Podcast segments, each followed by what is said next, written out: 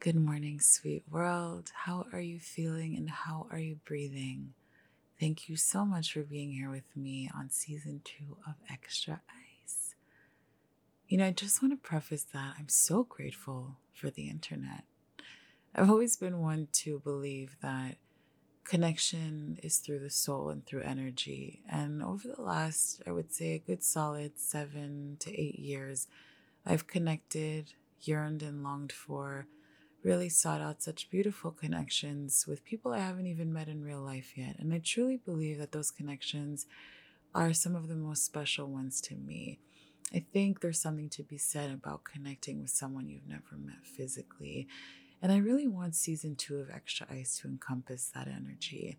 Because season two is stories, it's storytelling, it's learning and listening to beautiful stories and beautiful journeys of incredible souls that I've had the pleasure to chat with and that I look forward to sharing with you.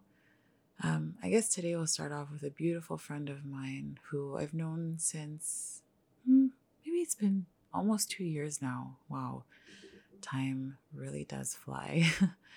he is such a beautiful soul, a beautiful friend, someone who is so hilarious, and we bond over a lot together. His name is Sean Garrett of Sean Garrett Skin. I'm very thankful that we had the opportunity to have such a beautiful conversation and chat for this episode.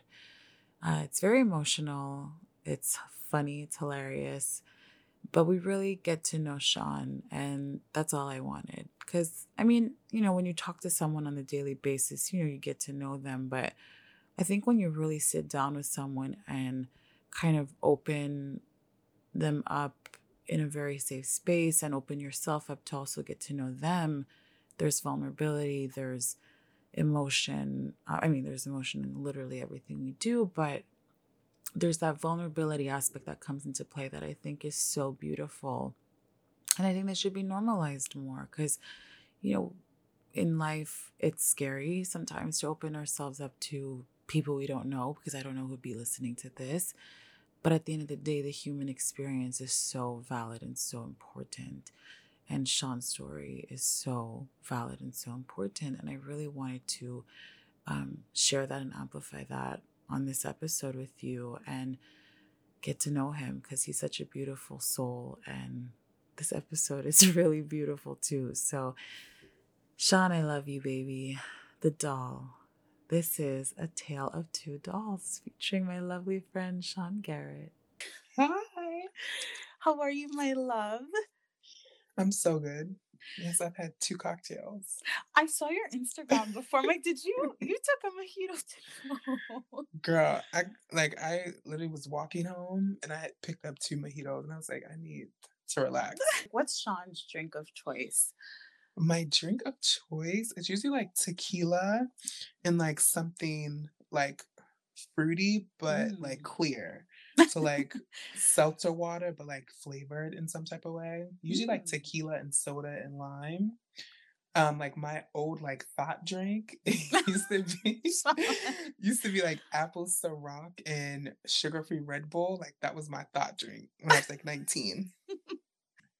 2013, Apple Ciroc, Sugar Free Red Bull, Dream Nightclub in New York City. The girls know. so I lived, I moved to New York for like the first official, well, like the first official time I moved to New York, mm-hmm. I was like three years old. Wow. And me and my mom moved uh, to Brooklyn for like a month and she was like disgusted and had to leave. Oh.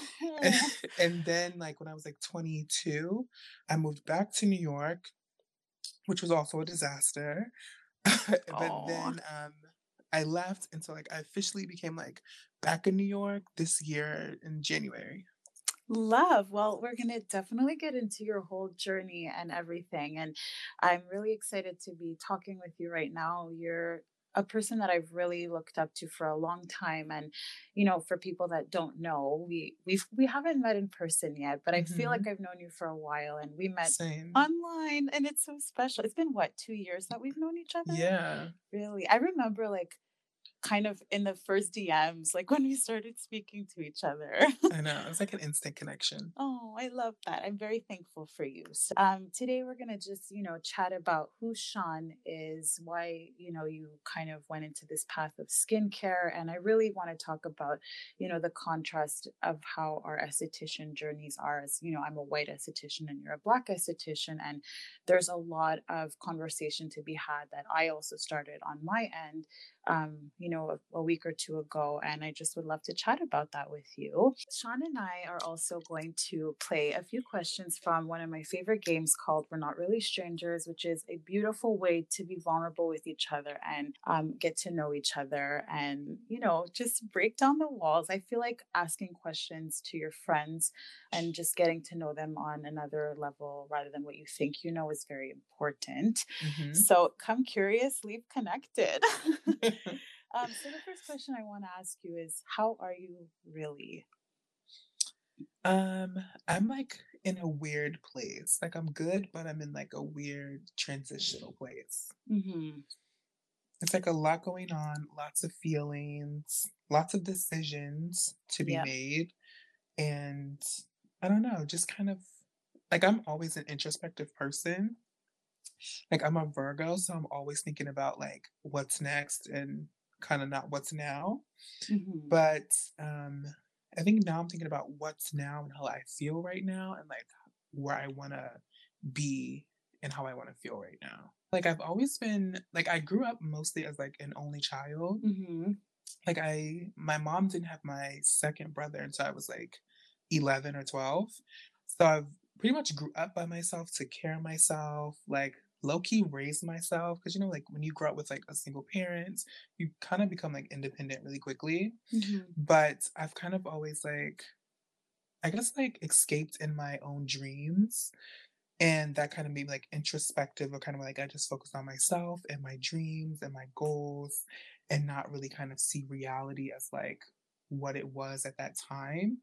But now it's like I'm starting to like reach my goals and have some of my dreams come true.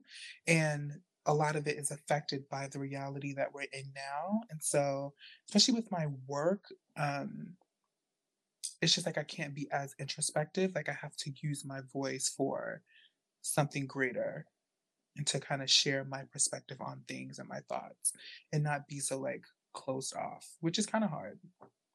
I can also imagine, you know, thank you for sharing that with me, but I can also imagine how, you know, skincare is something you think of Sean, you think of skincare, right? But there's just so much more beyond skincare. And I think I don't I don't even want to say you've done a great job, but I think you've you've just instilled that in your audience and me. I feel like we can come to it. Mm-hmm. Everyone can just come talk to you and mm-hmm. it's just you're a safe space. You're a really safe space and you really like emit that with your audience i find i really thank you yeah it's true i feel like sometimes like uh, when i think about like my my presence or my um not even like my aesthetic but just how i present myself on instagram like I feel like almost like I'm off as like fake. Like oh. people think like I live as like I live like some perfect life and like I have this perfect skin and da da da. And it's like, yeah, those things are true. No, I'm joking. it's like I mean, like I don't I don't show as much of my life, or probably like even like eighty percent of like my personality. Again, that kind of comes from like the introspectiveness. Like I don't share a lot um, I think if you follow me like on Twitter, you'll kind of get like little glimpses of that. Mm-hmm. But for like the most part, I feel like I'm like pretty controlled because I'm always aware of like my audience and my space. And I want people to kind of feel as comfortable as possible and not always kind of like bring them into the reality because like you said like sometimes people come to your page or your content for an escape mm-hmm. especially for like you because you know you have this very like dreamland kind Aww. of aura about you and so when we do kind of have these moments like now we have to speak about like real issues going on mm-hmm. and things that affect us and everybody around us and how we almost have to use our voices to affect some type of change it kind of breaks that you know, escape a little bit. But it's like I want a good balance of things. Mm-hmm. And even just like the way like I shoot and present my photos, it's like I'm like kind of over like super edited things. Like I kind of want like natural, raw images, but like at the same time, I love the fantasy of that we can create through like skincare and our creativity and aesthetic. I'm did someone sign you a book deal? no, you really have a way with your words. I don't know if I've told you that, but you have a beauty. Like besides your captions, like you really are a great storyteller. Truly, Really? yeah. Like I'm just in a trance listening to you. Oh my God. Yeah. Um. yeah. Well, for me, it's vital. I can't live Right. without my escapism. Mhm. Like my mom, she's always like, she will always tell me, like, you live in a fantasy land, like you need to think of reality. I'm like, girl, who wants to do that? Like, it's like I can have both, but honestly, like, man, like I honestly feel like everything that I've been able to accomplish this year in the past two years, I literally manifested 10 years ago wow. um even 20 years ago like i always wanted to own my own business work for myself always wanted to kind of work in like the beauty fashion kind of area like i knew that's where my heart lies and where i would make my fortune from if that fortune ever comes but oh yes, baby. but um that is a very important part of my work because if i don't have some type of escapism it like weighs me down you know like i'm easily i feel like i'm almost like a little bit of like an empath but i block it off a lot of times because like the littlest things like really do affect me and i don't really Mhm. like let people know that so it's like for me it's important to kind of have like a little piece of my brain where i can go and like escape and dream and think about you know my life of you know away from this you know like what's next for me or things like that i'm a completely like different person now than i was 10 years ago i didn't Mhm. really ever come from like a place of love for me a lot of things came from like a place of hurt so even like my careers like goals and things that I wanted to do, it was like to get back at people who like, you know, fucked with me or like people who thought I couldn't do something. It was always like coming from like a place of hurt and being hurt. I think now um I've rectified a lot of that. So I come from more of like a place of love. But Mhm. um I don't know, I also feel like I'm numb to a lot of things as well. very loving and caring person and i just want you to know you deserve that care and love you. constantly yeah of course and i mean i know you give it to yourself but i also recognize you and who you are as a person as a black Mm-hmm. person as a black esthetician a black creator and you are seen and heard and loved and i will always tell you that and you know you sharing to me it's just like how I said, you know, to lead with love. It's just, I didn't know that you went through that when you were younger Mhm. or whatever you just said. So it's just very interesting to see that we just really don't know what happens behind closed doors, Right. right? For me it's a little it's hard because it's Mhm. like it's to be honest, I feel like on our platform, you see a lot of like performativity from people. Yeah. And Mhm. it's like, I've, like I said in my last Instagram post, you know, like, where were you before? You know, where have you been? We've been talking about this, we've been screaming about this, shouting about this, crying about this for decades and centuries. And I do feel like our well, I say like our, but like the beauty community is so vast and big. But I think this Mhm. industry is very shallow and vapid and very cold sometimes. And it's almost like a place where you're told you're not good enough. And these are the things that make you good enough. You know, even like Into the Gloss, like it was my dream to be on Into the Gloss. Like my best friends know, mm-hmm. like I would literally like practice my interview for my top shelf. And when that actually did happen, it was like, it was amazing, but it also felt a little empty because it's just like, I know what that platform meant for me being younger. And now, like, kind of at almost 30 years old, you know, I'll be 29 this year. It's like, it doesn't, it has a different meaning for me.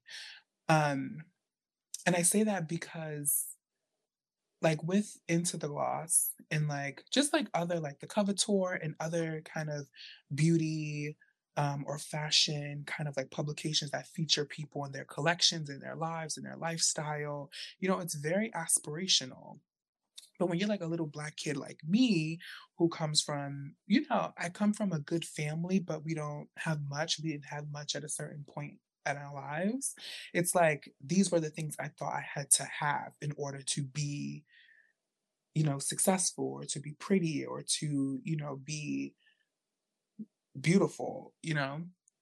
And now when I actually got my chance to share my view on like into the gloss, it was like I tried to make it as real as possible because I wanted people who like read my interview on my top shelf to be like, I can relate with him beyond just like my face and my color, because that's also rare, but also like with my story, my practices, my products. That was very important for me. And so for me, with my platform, I try to make beauty as inclusive as possible. And that comes from inclusivity of um, race, sex, sexual orientation, um, gender identity, um, social economic background, you know, whether you can only afford $20 in products or $200. I try to provide solutions and options for you to be able to feel beautiful and feel included in our space. Yeah, That was a bit of a rant. Eh, that was that was uh very necessary and we have a lot more to learn from you even just talking with you now hearing you know you're live with funmi and hearing your journey into yeah. aesthetics as well i didn't know you were a makeup hmm artist oh my gosh. I know. yeah I hated it. Like honestly, like the last 10 years of my life have been like the Mhm. most like dramatic thing ever, like to be honest. Like when I really think about like where I was five years ago, it's such a different space and just like like I live a completely different life, to be completely honest. And it's like I, you know, I've like shared a little bit on Twitter, but again, like I'm very private with a lot of things. And Mhm. usually I'll share um like when it just kind of like comes to me. Cause sometimes you just have those moments of like reflection or you just kind of like dwell on like, wow, like I really came from this. But my journey into like makeup and really that led me into skincare was that I wanted to work in fashion. I've always wanted to be a fashion editor. Like my dream job was to be an accessories editor at like Elle or W magazine. Like when when. I was young, like I used to collect um W magazine. Like that was like my favorite fashion magazine because it was the perfect balance of like art and society and fashion and luxury and how those were like intersected into like just a lifestyle that we all kind of dreamed of. And so like I honestly learned a lot about like art, art history, New York society and fashion. And that's kind of how like I dreamt my dream world up, like what I wanted to be a part of, like what I identified with. And when I moved to New York in 2013, that was kind of like my first test of kind of um seeing if I had what was what it was cut out to be in fashion. And uh, it was Mhm. quite the feel like this is a show. it was quite the experience. Um it pretty much I came to the conclusion that I would probably never be accepted for who I am and have the career that I want in the fashion space. Um, it was very clear that if you didn't come from money, if you were not white, if you were not privileged, if you could not afford to work for free five days out of the week and be available nonstop, that a career in fashion was either not logical um or you would almost have to kill yourself to get there and i think like i worked for like a pr and fashion showroom and so i got to help a lot with like the amfar galas and we did um like we did one of the beyonce videos pretty hurts where we sourced like 50 latex bodysuits. Um, we dressed Broadway actresses, models. So like we did everything.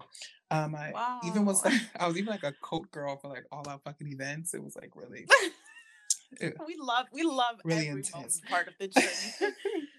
um, but it was it was it was a learning experience. And when it got to the point where I'm like I couldn't afford because I was working two jobs and doing an internship in New York. And this came to a point Mm, where like I couldn't really I couldn't keep up. And I was super like disappointed and like um beating myself up about it because I just felt like a failure. And so when I came home, I was like, you know what, like I'm done with fashion. Like, I just want something else. Like, I want to move on. And I was like, but I still love to create and want to do like photo shoots and things like that. Um, so I like found a photographer in a studio and I couldn't afford to pay a makeup artist. So I literally got a job at Ulta and mm. I used that literally to like get makeup like half off and to teach myself how to do makeup. And then from there, like I completely fell in love with beauty. So I started working for brands, I started working for spas, doing trainings.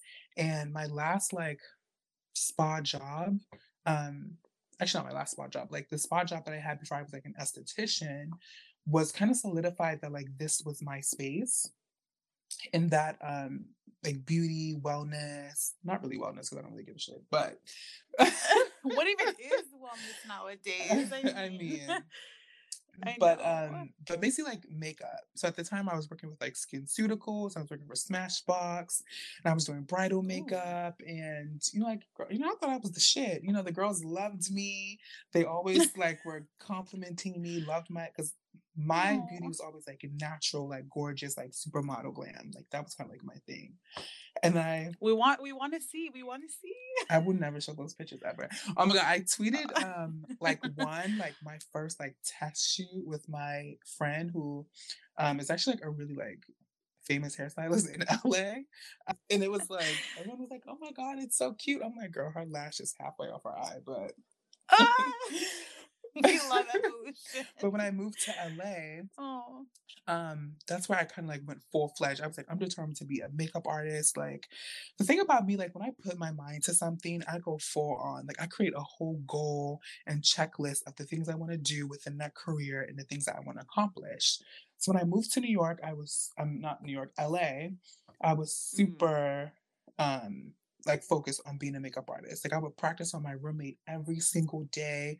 Like her face was probably beat red from me taking off eyeliner and brows 16 times a day.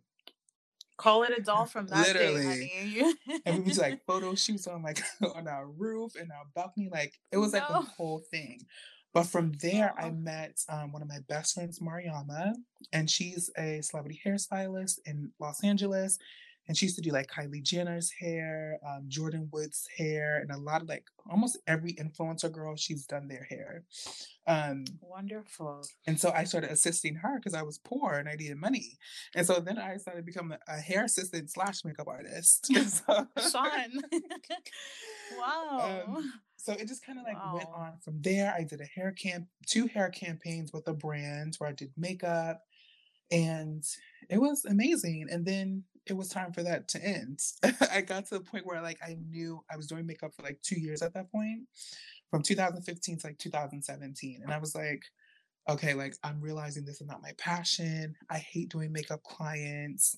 Um, it was hard to like make consistent money doing makeup and pay my bills. And mm-hmm. all of my clients would always be like, You need to be an esthetician. Like, you always tell me about my skin. You have like the best skin. You have the best products. You need to go to school for skin. And it wasn't like I left Atlanta, um, left LA and I moved to Atlanta with my mom to kind of like refocus like what was next for me.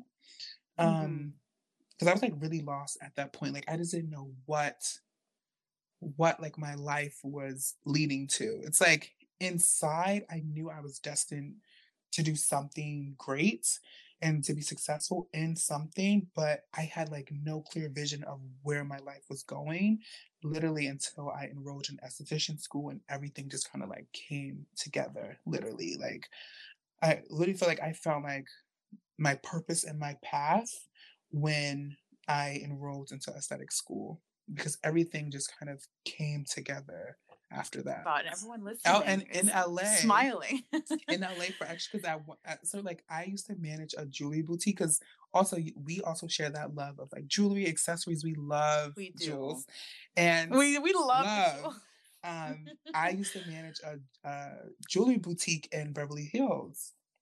And it was like this Oh. it was um this brand called UNOde50 and they made like really gorgeous like handmade jewels that were based out of Oh my Milan gosh, yes, yes, yeah I so I used to them. run the store in Beverly Center and Beverly Hills and the close the store ended up closing and so I had no fucking job and so I was like okay what am I Oh gonna do like I no. started for this apartment and that's how I started doing like hair assisting I started really like freelancing for makeup but also one of my best friends, um, Vaughn, I met him when I moved to New York when I was like 22, and we've stayed close since then. We're still best friends now. And Hi, Vaughn. and um like he's a stylist. And so he started working with artists, musical artists from Sony, like um London on the Track and like other rappers and singers. And so he would be like basically give me jobs. Like he would hire me as his assistant. And so like I did Mm. my first music videos with director Colin Tilley when I moved to LA. Um yeah, it was amazing. Like my first time being on like a video set. I, I Ooh. remember like the first the first day of shooting, we were shooting in a strip club. It was girl, it was a lot. But that's that sounds unbelievable to me. Like it was me. I amazing. Like we were fitting like strippers for like thongs and like fringe bikinis. I was oiling the girls up, and we were styling the rap artists at the time. ooh, Yeah, okay. This, was a whole era. yeah. Like I'm, I, I'm telling you, like five years, like no, like three years ago, like my life was completely different. Like I was living a different life. Sean Garrett, but you know what? Sean Garrett was always a doll. Always a doll. He was always a doll. We should all, name even this podcast "A Tale of Two Dolls." Oh my! No, no, no. That is literally. I had a lame ass uh, title. I was gonna be like, "We're not really strangers." with Sean Garrett.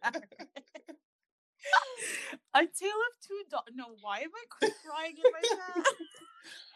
the doll history of Sean Garrett. the the period. I love that for you. I love, I love, I love the stripper era. I love that Yeah. you. You know what's nice too is that you're. You told me both your best friends that you had. You know, with you with this journey Mhm. are still with you to this day, and isn't that wonderful to just feed off each other? It Like I think that's so inspiring. Also, like it's really hard, especially in I think in Los Angeles, that was the hardest time in my life because LA Mhm. is so big, but then it's also so small as well. It's a very small, kind of clicky town.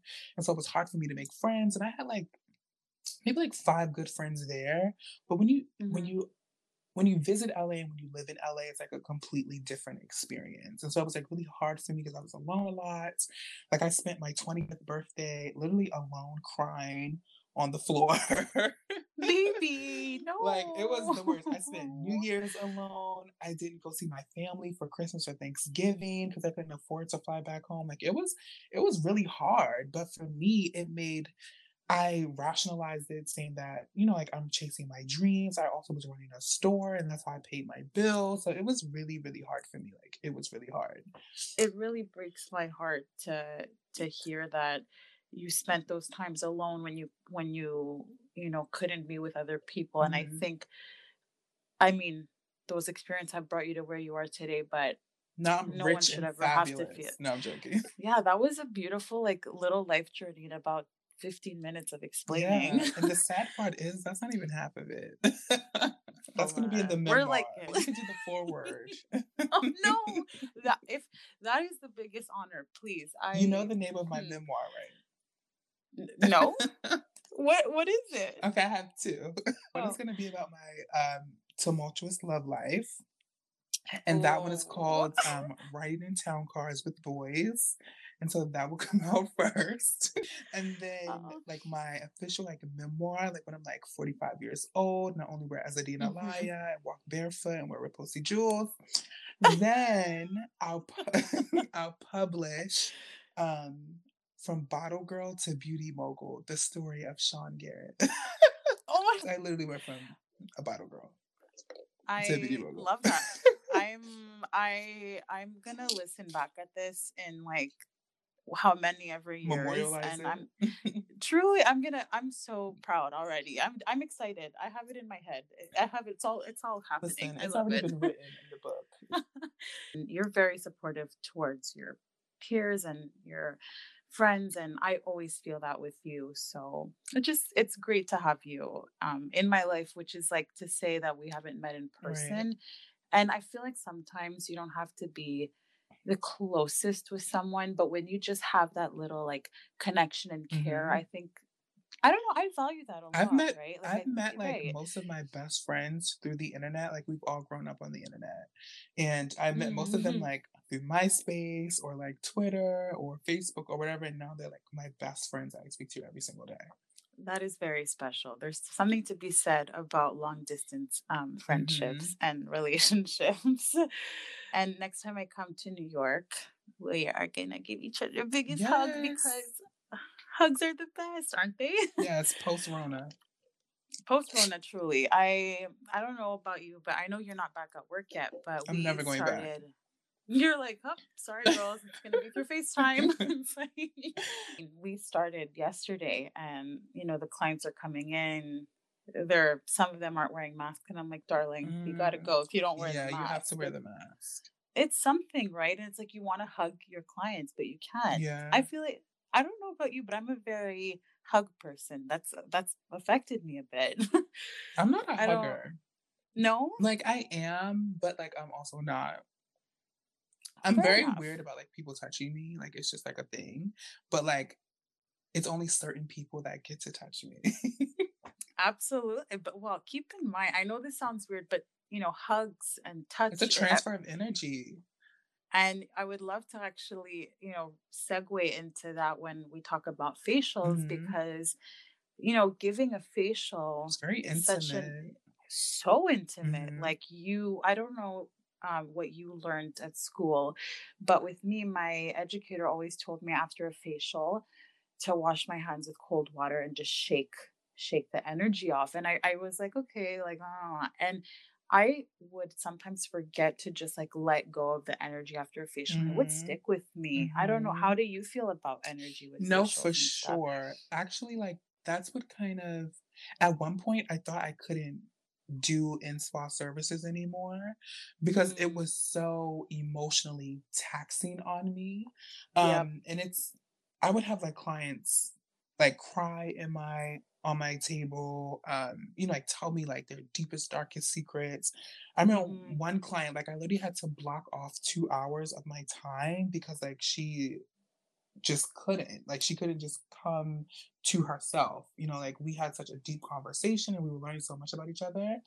But she also was using me almost as like her outlet. And it's like Mm, I appreciate that people feel comfortable with me, but it's also emotionally like a lot. Um for me. Like even like during my virtual consults, um, it's a mm, lot because you know people are paying me for a service and they're looking for something from me and they are expecting me to deliver it but it's also something that um, they're looking for something externally but also something internally. So they're looking for something to fix their external issues that they have to help mend something internally. So where they're not feeling great about themselves they feel down they feel ugly they feel like depressed you know like hmm skin is really connected to like your self-esteem and your confidence.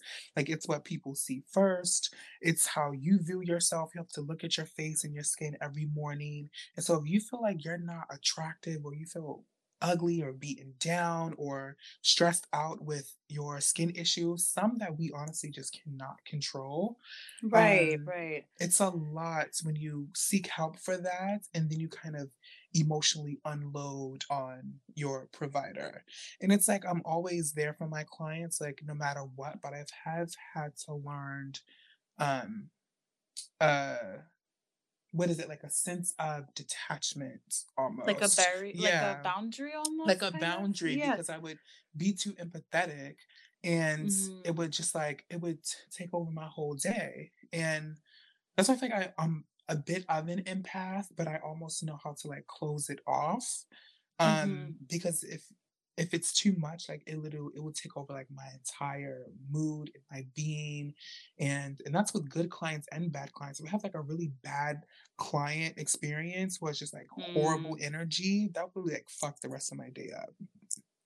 And is isn't it crazy how you don't have to even be talking? Because Yeah, I mean, you're it's doing a like fa it's the it's energy we the touch and we feel. yeah. It's the Mhm. responses, the body movements, the tension, like, I can feel tension in Oh. people's body in their faces. You know, like, Yep. just me asking simple questions and people's responses, I can tell the energy or the space that they're in. And for me, that's always confusing because, you know, I'm not really cheap. Like, um, you know, you have to pay, like, a cute little penny to come see me. So to have that kind of energy and to be paying for that kind of transference Mm. is kind of confusing for me. That's a very, um, interesting way you put it too, because, I mean, at the end of the day, yes, they're looking for, you know, a service, but I think a facial is just more than that, right? Like, Oh, I think yeah. I mean, yesterday I had someone who I'd never met before, she had messaged me to come get a facial, and for me, I always ask my my clients, "Do you wanna do you want me to really inform you? Do you want it to be a talkative facial, or do you Mhm. want it to be, you know, relaxing. Because for me, I mean, this is just my preference, I don't wanna talk during a facial. Like, I like and I'll tell you my concerns, but I wanna you know, I like ca being calm, but, you know, with her, we spoke and it was great energy, but sometimes, even if it's great energy, the esthetician, like, we have to be prepared for that because we're not always in the mood, right? Right. We also are still human. Um, Right, and right. it's it's funny that you bring that up because, you know, like, my partner, Lily, we have the spa together, and we we never work at the same time, so we never are in the spa at the same time.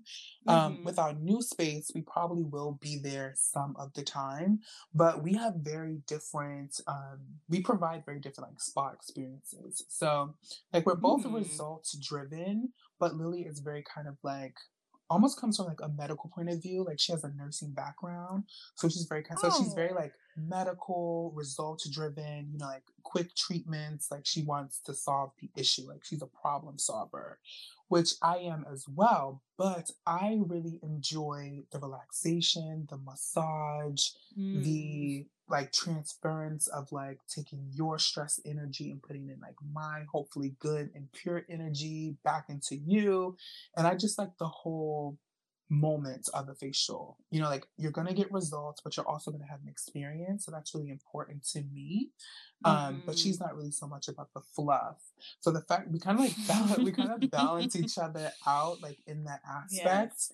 Um, Right. and even, like, in my new space, it's hard for me to kinda give that fluff because I have so much like, having my own business, I have more things at my fingertips, and I can kinda create my own treatment plans and my own protocols, and so I'm Mhm. kinda almost focused on results because I know that's what people are looking for, and I don't always get to give, you know, the massage and the fluff that I would want.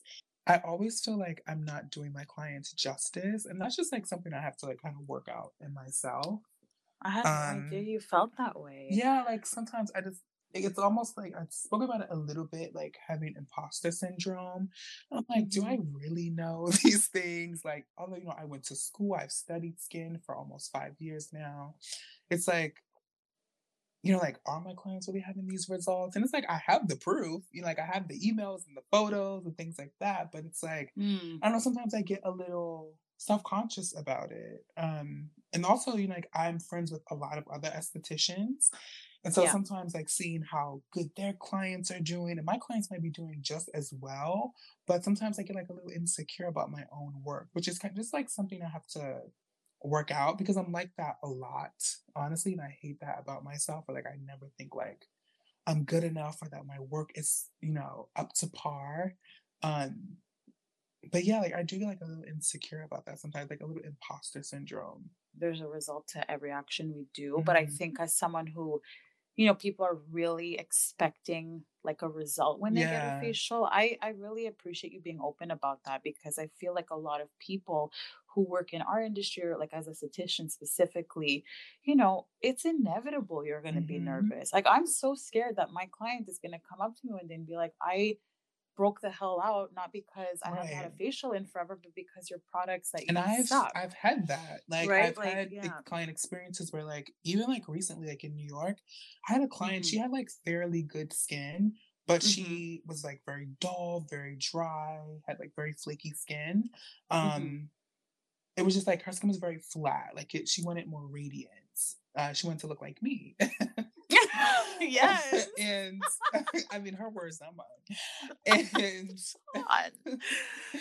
and so, like, I, you know, gave her like, you know, a doll experience, but um, because she had started like new products and we weren't um aware of certain things that she was like a little allergic to or sensitive to like she kind of broke out and it set her progress back a little bit and so of course being her esthetician i felt super responsible for that although it's no way for me to know that she would have a reaction to this product because it's something that 200 of my other clients use every day with no issue and then it just happens to like with her she had a reaction with it but i still Mhm. take that personally like okay i didn't do my job right although like she didn't feel that way i took that in that way and i almost become like overcompensative about everything like because i want the results because like when you go on instagram like you see these amazing transformations and even though you're Mhm. doing the work and your clients are having the results you do still feel that pressure like oh wow like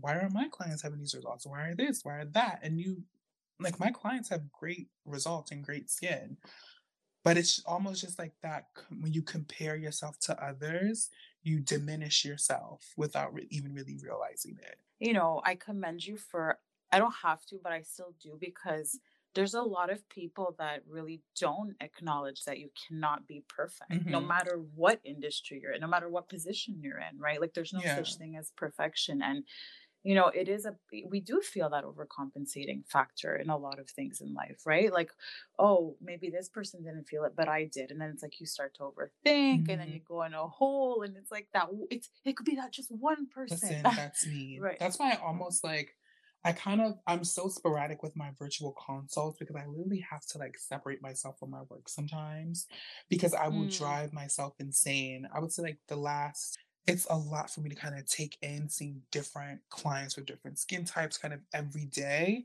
And it's a little bit tougher doing it virtually because I can't touch or feel their skin.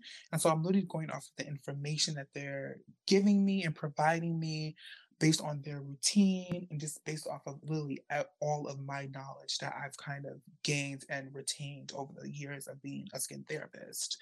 Um, but it can be a little nerve wracking because there are so many things on the market that kind of treat the same issue. And so you're kind of like always like, okay, well, should I recommend this or should I recommend that? Or will this be the best or this be the best? Like it's just, Mhm. it's a lot. And like I really kind of just like have a talk with myself like, bitch, you know what you're doing. Relax. Yep. Like your overthinking is normal. And then like today, I got like two emails from clients like my skin really looks fucking amazing. Like, thank you yes. so much. Like your routine changed my skin. Like, thank you. I'm gonna send you progress pics in like another two weeks. I'm like, okay, I do know what I'm doing. I've been an esthetician for two years, but I've been working like in the skincare and beauty industry for like Yes. five to six years. And a lot can happen, especially in this day and age. So much happens, right? So, honestly, like when I first started kind of like teaching myself about skin, so much has evolved, like with just um like formulas and then new science and new ingredients have like came out and like it's like I didn't know what azelaic acid was five years ago. Like nope. like my main like acid was like glycolic and that was it. Like I used to be obsessed with glycolic acid. And it's so funny because now hmm like my skin like can tolerate it, but it doesn't love it as much. And I've like hmm honestly like that's why I say like when I entered esthetician school, it really kind of led me on a whole new path of just like um education and discovery and really like fed my need and my like obsession with skin and um skincare ingredients and formulations like that really has become like my passion Like I learned about mandelic acid through you. oh Niacinamide is having a spotlight moment yeah right now. What do you What do you think? I love niacinamide. I think it's Yes. overused a lot, like hyaluronic acid. It's like now niacinamide is in our cleansers, our toners, our hmm treatments, our even our hydrating serums, our moisturizers, our SPF. Like it's in everything. And I also think that's why some people like have um they think they're allergic to a certain ingredient, but usually it's a certain formula. Um, and I Mhm. think that's very important for people to understand. Like, it's not always, you're not allergic or have an issue with niacinamide. It could be the formula that it's included in that could be like a little irritating or just not well formulated. But there are people who definitely have like niacinamide sensitivities. Um, Yeah. the same with like hyaluronic acid. There are some people like hyaluronic acid literally just like causes flushing and redness in their skin. Um, there are those people. Um, but also I think it comes from like an overuse of ingredients. You know, like when your cleanser has hyaluronic acid, your toner has hyaluronic acid, you're using a hyaluronic acid serum that has four different types of hyaluronic acid. Like it's a lot. It's a lot. This The is um the NIOD multi-molecular um, hyaluronic serum. I mean, that has like eight, nine different types of hyaluronic acid. So, but it's like one of the best, honestly. I know you love that. Yeah. I got the mist because of you. Oh yeah, the Um, Hylamide one. y- it- I you still love it, right? okay. It's a, it's it looks very good. And the flavonoid, oh is yeah, that what you the call Yeah. Is it flavonoid or flavonoid? Girl, I don't know. I don't know. I'm like I'm lazy to go check. Yeah. but um I know you love that serum and Mhm. is there anything actually that's on your radar right now? Like what's your star product right now on June 16th? right now, like yes. I feel like my skin skincare has like really like fucking elevated. Like I'm just, I'm really feeling like that girl Mm. right now because I feel like I found like the products that like my skin is just loving and I don't plan on changing for like quite a bit. Um, of course, because of like my job and what I do on Instagram, and then also just being an esthetician, I try so many things. And so for me, it's Mm. more about ingredients than like a particular brand or a particular like product. Um, I'm still like obsessed with mandelic acid. I'll always be obsessed with it. But um, I'm really into like epidermal growth factors, um, antioxidant rich products like CoQ10, um, Mm. phytic acid, resveratrol, copper peptides. Like that's kind of like where I'm like my skin is loving. Um, Advanced all, advanced, doll. advanced doll. And also like, you know, I'm starting to age. Well, you can't tell, but I'm aging. Um, I still look 18, thank God. A lot of girls can't relate. But but um, you know, like I just want my skin to look healthier, better. right, Um, yeah. and honestly, it started during quarantine. Like I had like a really bad like reaction breakout, like barrier issue. And like through Mhm. like fixing my repairing my skin barrier and like testing new ingredients and things, like it's been really like my skin has been the best it's been in a long time. I really love that for you. I really, really, really love that for you. Quarantine fucked uh, uh, our skin very, Literally. very hard. um, I mean, my barrier was like a mess the first week. I Mhm. mean, Like I had like the little bumps everywhere. Like it was insane. same. Yep, it was texture town on. I mean, it was really. it But you know what intense, changed but my skin? what? Um, that Paula's Choice treatment, the 20% niacinamide Which treatment. Sean, I'm obsessed. That really did change my I- skin. I'm not gonna lie. Same. That oh, I love that. that's and then I was doing I was like super consistent. So I was doing um Mhm. the the PCA Total Strength Serum, which is an epidermal growth factor rich serum. And epidermal growth factors really just help like feed like the collagen proteins and rebuild like the building blocks of your skin and to help like synthesize uh, new collagen formation. So they're really good for like wound healing. If you have um, like acne scarring or um, atrophic um, scarring from like cystic acne and things like that, it really does help. So the PCA one is like a good starter one. The NIOD modulating glucosides is like a life changing Yes, you love. love like I'm on my third bottle. I'll like I can never go without. I can never. It's a staple. It's a It's staple so now, good. considering you test so much, Yeah. right? also, the um, key is I'm- like not exfoliating too much. Also, I recommend a solid one to two times a week, a good exfoliant. What do you recommend usually?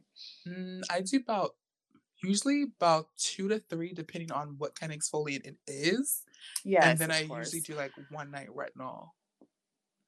Okay, you see, I haven't I've never tried retinol. I've never tried retinol I don't yet. think it's I don't. necessary for everyone. That's what I'm Um, saying. It's like people always want to want to try something when they don't yeah. need to. Yeah. It's like it's something like for me, retinol is definitely a staple because it helps a lot with my hyperpigmentation and also the texture and just kind of the resilience of my skin. My skin, like my retinol and my copper peptides, really help with like the resilience and the firmness of my skin. Mm. Um, but I'm like I said, I've been using chemical exfoliants probably for 10 years now. And so I'm pretty advanced with them, but can still like Yeah. fuck up my skin. Um, but like last night I did the Dr. Dennis Gross um extra strength uh beta peel pads. And Never so tried them yet. I'm obsessed. Like those like good for like a weekly treatment, or like I'll tell my clients use them like three times a month. You don't need to Mhm. do them every day. Like they're not something you need to use every day. Although No, they say daily. What? Yeah, they say daily. Oh come on, come on. um, but yeah, like I did that last night. So like tonight, I probably won't. I'll just do, like antioxidants, the niacinamide treatment, something like that.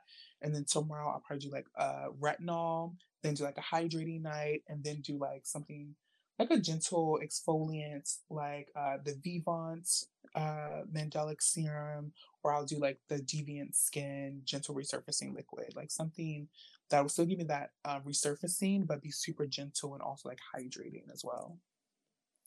I've heard good stuff about Deviant skincare. It's Actually. really good. It's like it's hmm it's just a headache to kind of get here in the states. Um, especially with like COVID, like the shipping has just been like kind of all over the place, but the products are really really good. Too much stuff. Too much I stuff. I'm like shipping things to my boyfriend because Really? he lives in New York. Yeah, and he's just shipping it back to me. It's so well, you know, in Canada the shipping is crazy, right? Yeah. Like, so I'm just like, babe. He's like, what is this? And I'm like, uh, just take it and ship it to me right now. Is he into skincare? he loves. He he loves. He has his SPF in the morning. He does his Yes. double cleanse. Yeah, he's but he's he's really open minded to everything in life. And I think when he met me, It's rare it for just- a man. do you, do you really? F- I'm like I, I just feel like I'm I'm tired. Like I went to get a coffee today, and the barista was like, he's like, well, can I come do a manicure? And I'm like, but why are you asking? Right. He's like, well, I'm a guy, and I'm like, well, I'm getting coffee. Like, what's the what's the difference? like, it's just it's just so crazy to me how to this day, it's like you're still like people are still putting this narrative that gender only roles and things. it's just in aesthetic specifically it's just everyone should and every and i'm curious to hear what your thoughts on this are men and women don't need a separate skincare routine although i did hear you talk about um with like whoever has a beard or if someone has a beard like you treat it a bit differently but it's Mm. essentially just hydrate like moisturizing and hydrating you would say right But with men, like men's skin tends to be like a little bit thicker, Mhm. um, traditionally more oilier and a little bit more resilient because of the testosterone and the hormone, the androgen hormones that they have. So it tends to be a little bit more resilient and less hormonal than women's. But also, that's not for the case for every single um, like man. Mhm. I tend to feel like I love my male clients because they're so easy to do. you know, like you give them like the most basic routine because you're usually not jumping through so many kind of hormonal factors that can kind of come Right. with um like your female clients. But I definitely think like you and your boyfriend, if you have like similar skin types and similar issues, you could probably have the same skincare routine.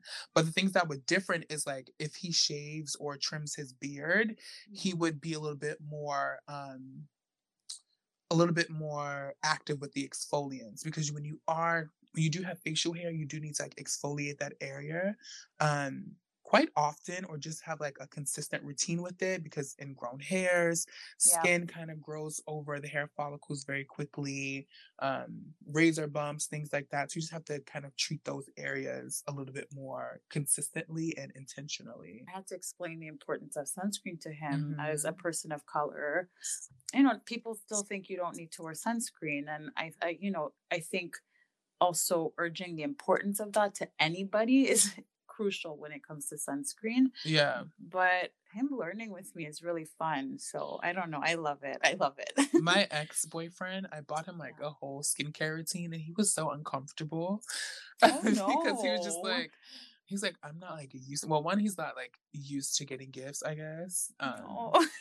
well, he'll never get another gift from me, so he doesn't have to worry about that. But See um, but um, he just wasn't like used to kind of like a such a consistent routine. Like he would use like maybe like a scrub here and there, like a Mhm. face wash at night.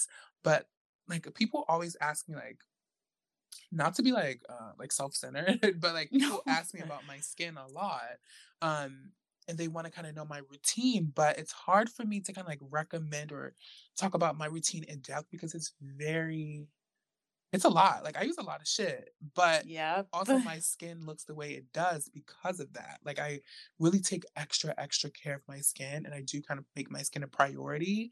One because like I make money with my face, like my skin really is like the selling point for my business and like my social presence, like it has, you know, it kind of puts money in my pocket and like keeps me looking like I know what the hell I'm talking about.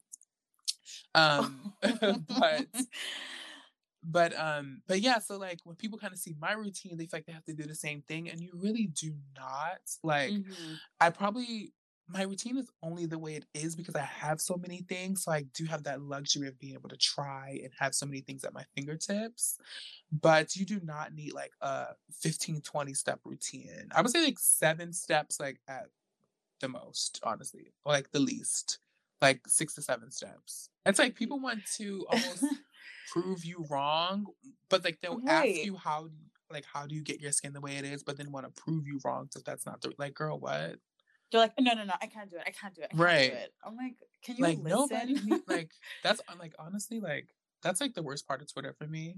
Like I'll tweet some. I remember like I literally got like dragged, no. like dragged because I tweeted. I didn't even say anything.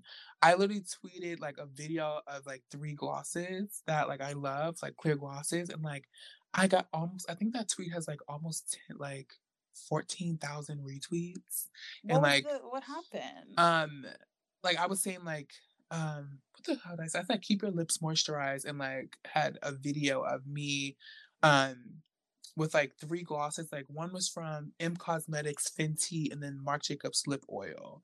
And Mhm. people are like, those are just glorified lip glosses. You do not need these. You can go to the dollar store. And I'm like, okay, girl, but I'm not.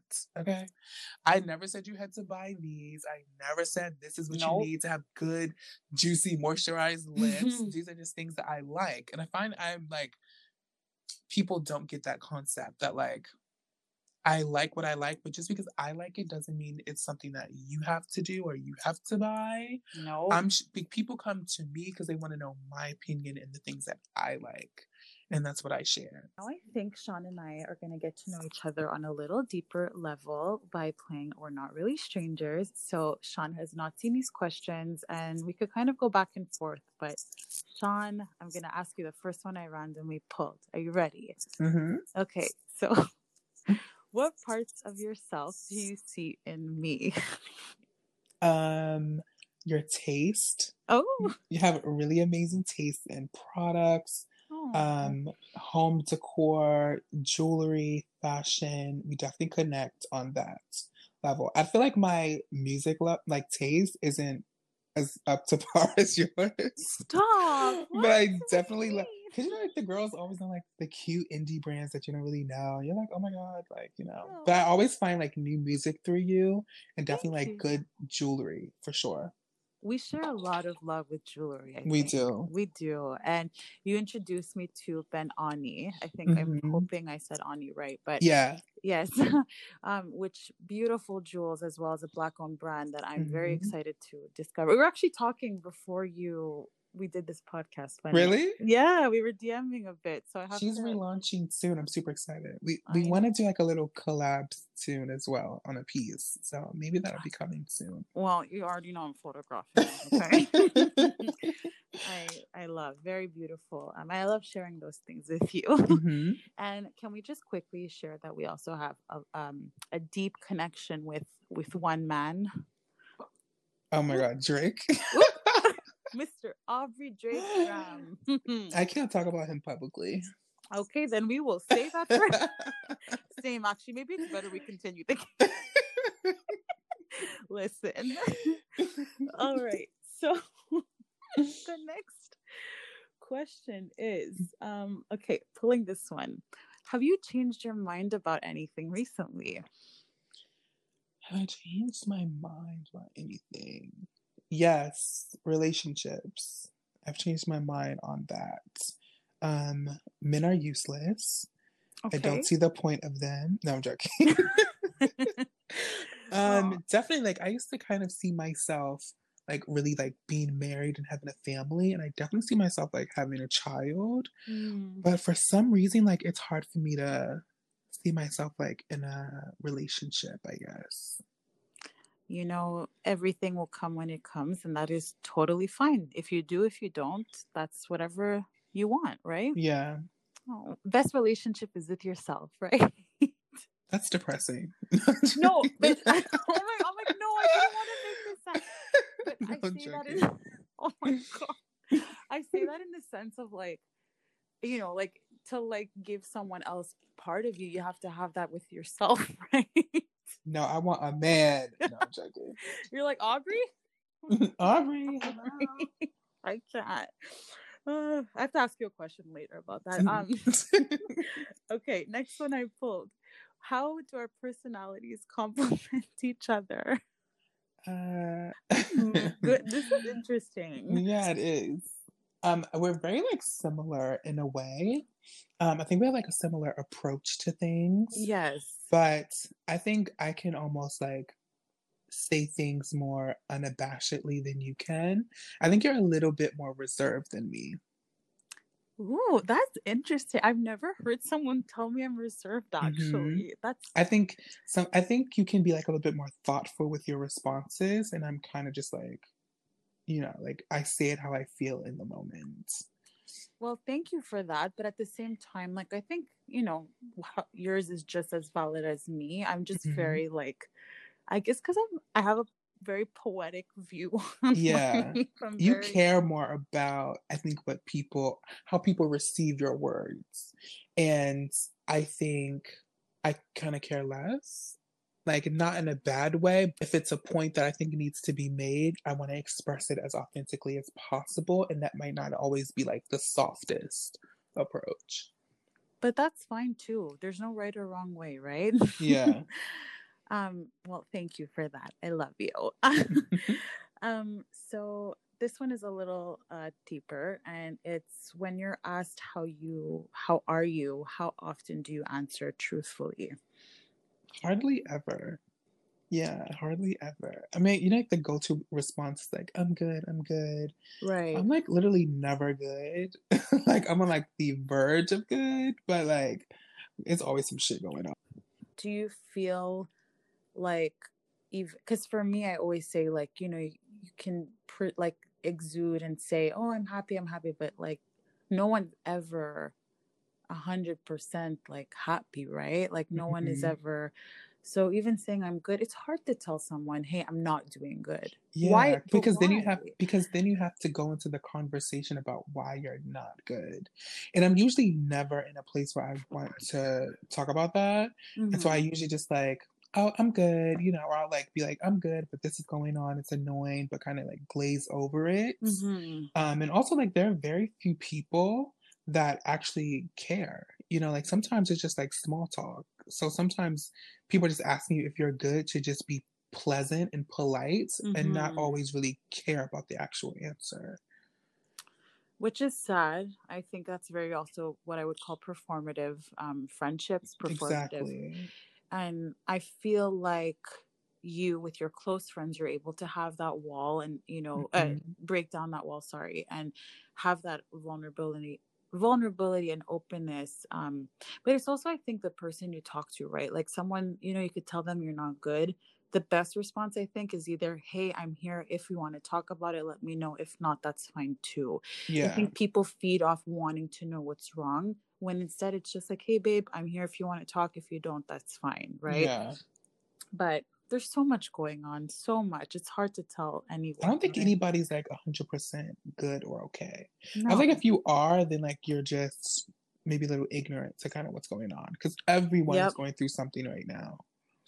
I, and everyone was going through something last year. Everyone was going through something 10 years ago. It- Right. It's, it's a it's an ongoing thing and I think it's just about how you um and how you value and how you, you know, shift the focus a bit because there's some things that are more crucial than others to focus on. Um Right. but I agree with you what you're saying. um so when was the last time you surprised yourself? Uh, oh, um, probably when I got my last deal, like my last like brand deal. It was like very like a big major moment for me that I still haven't been able to share Mhm. because like I'm still like in the contract phase, but it surprised myself because it's something that I manifested for about a good three to four years that I wanted to do and wanted to happen. And so when it presented itself to me and it actually came to fruition, it surprised me that like I manifested it. I worked hard towards that goal Mhm. and solidifying myself to be able to be considered and then actually achieving the goal. So that was really major for me. Sean, I'm, you know, I'm always going to say this. I'm just really proud and happy for you no matter what, always. Thank you. You're welcome. Oh, I- I'm excited. I'm, we're all here sitting like, what is he going to give us? What is he going to give us? Uh, what's been your happiest memory this past year? What's something that you, Sean, felt the happiest about this year? Um, I would say honestly, like professionally, I've been the happiest I've been in a long time. Hmm. Like I'm, I feel like I'm doing what I love, um, consistently, and like I'm always stressed because you know, like running your own business and being like self-employed is stressful, but just kind of thinking about like where I even where I was this time last year is just completely different and I've grown so much professionally and personally and so I'm very proud of just how hard I've worked this year to achieve everything I have and how I've not given up on myself. I'm very proud of that. Cuz it's easy to give up like when things are super hard, but also when you don't have a plan B Mhm. and or a plan C and your plan A like has to be it, you know, you really do kind of put the work in, I think even extra hard. And you've shown up for yourself, and that makes me the happiest. So, And I actually feel like that this year. Like I feel like I actually have like shown up for myself. You know, there are still things of course I want to improve and do Mhm. better in regarding like my business and just professionally, but yeah, it's like a big this year has been like really major for me in like a lot of ways, for sure. Sean, I I love hearing that. It warms my heart and I just I'm so thankful the universe brought us together. I'm so thankful for just our chat and learning more about you and I really do look forward to getting to know you on a deeper level than Me too. yeah you're you're a great soul and I, I just want you to know how loved you are i really um no matter what you're feeling happy sad mad or angry i just want you to know how loved you are by me and by everyone around you and i and i've always said that and i will always continue to say that Thank you. you're very welcome so I feel loved. I definitely feel loved. I feel supported by my community, my supporters, the people that really um just like show me unconditional support and love. Like that's super, super important and very like it's something I would never take for granted. Because honestly I feel like the like little community that I've been able to build on my social media, like on Instagram and Twitter, it really has like propelled me and pushed me to work even harder and to kind of just challenge myself to do more things. So I definitely I feel the love. Um, hopefully people feel that for me as well because I can be very like like not expressive sometimes. But um, I'm definitely like super appreciative of everything that just every like all the love that people show me and like just look out for me. That's super important for me. yes and i will or i will really like say this again you don't have to be gushy gushy like you know i'm very gushy gushy love love love Mhm. and you don't have to be that way to express how much you appreciate someone so you're a rock star you're a doll big, big, big doll energy. And I cannot wait to just have everyone listen to this. And I'll I'll let you if you have any other words to go ahead and say. If not, we can we could close it off. For closing remarks. Well, no, I'm joking. Um, You're like the memoir. I'm just in conclusion. No, but I'm like I'm super grateful for you to sharing your platform with me. Aw. Always being so loving and gracious towards me and just being like a super inclusive and loving person authentically. Like it's not something that you have to um, kind of work towards or force yourself to do. Like everything that you radiate as a person just feels authentic and it's vulnerable and it's loving and it's just comforting. So thank you for sharing your platform with me. I really hope everyone enjoys this chat. Mm. Um, Black Lives Matter, Black Trans Lives Matter, Your Life Matters, My Life Matters. I think we all just need to protect each other and love each other and just put good energy out, look out for one another, and not be so judgmental and nasty. You know, like we really do just kind of need to come from a place of love and acceptance and meeting people where they are. You know, I think that's a big lesson for us this year. Thank you so much for everyone that sat with us and listened to Sean. A nice conversation. I hope you got to know Sean on another level that you didn't already. I'm so excited for Sean and all the beautiful things to come for him. Ugh. I'm so emotional and so happy. Thank you. I look forward to chatting in the next episode. And until then, I just want you to know that you are so, so loved. Stay safe and please wear your masks. I love you.